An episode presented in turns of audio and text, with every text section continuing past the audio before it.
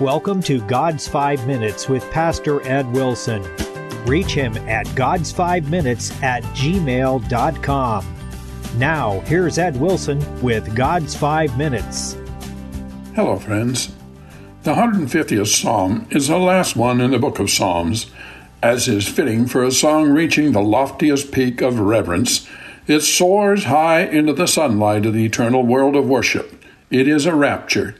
The poet prophet is full of inspiration and enthusiasm. He does not stoop to argue, teach, or explain, but cries with burning words, Praise him, praise him, praise ye the Lord. His hallelujah carries triumphantly to all things in earth and in heaven.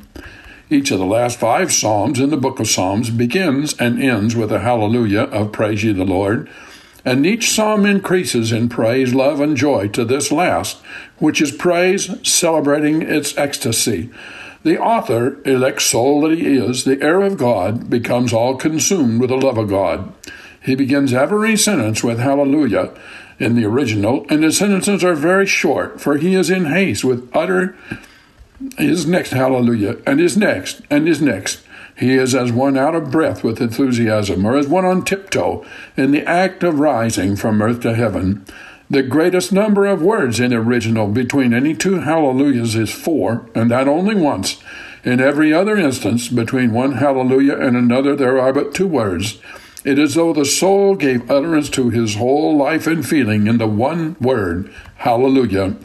The words praise ye the Lord, or praise him, praise him, praise him, are repeated no fewer than twelve times in the short psalm of six verses. Here it is Praise ye the Lord. Praise God in his sanctuary. Praise him in the firmament of his power. Praise him for his mighty acts. Praise him according to his excellent greatness. Praise him with the sound of the trumpet. Praise him with the psaltery and harp. Praise him with the timbrel and dance. Praise him with stringed instruments and organs. Praise him upon the loud cymbals. Praise him upon the high sounding cymbals. Everything that hath breath, praise the Lord. Praise ye the Lord. In this last psalm in the book of Psalms, we see an echo of the first psalm. It began with Blessed. Blessed is a man that walketh not in the counsel of the ungodly, nor standeth in the way of sinners, nor sitteth in the seat of the scornful. Here at the end of the book, the fruit of that blessedness is shown in the psalm which begins and ends with Hallelujah. The first and last psalm together make a golden ring, and in between the psalms cover the entire range of the human experience. They speak of joy, grief, doubt, fear, delight, hope, Christ, the church, the future, the past, affliction, sin, repentance, salvation. They begin with blessing, and within that golden circle they show, not only with words, but with unmistakable passion, the sheer delight of walking with God. In this final chorus of uh, the author calls on all people, all instruments of sacred music, all the elements and all the stars to join him. In the grand emotion and high commitment shown in this psalm, we see the almost inarticulate enthusiasm of the lyric poet. It is poetry sanctified to its highest expression. It is greater than a Longfellow or a Wordsworth. It is a vase of most fragrant perfume, broken on the steps of the temple and wafting abroad its delightful aroma to the heart of all humanity. The humble human writer has become the maestro of the sacred choir of the universe. He is the psalmist of eternity. What wondrous power poetry has when it is inspired by God.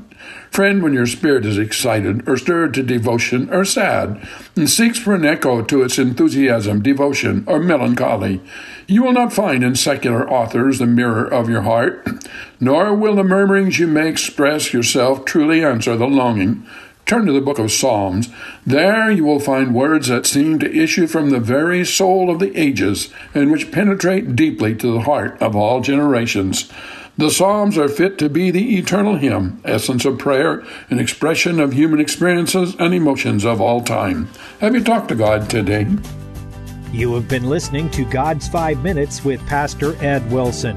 Reach him by email at godsfive minutes at gmail.com. Tune in next time to hear more encouraging thoughts from God's Word on God's Five Minutes with Pastor Ed Wilson.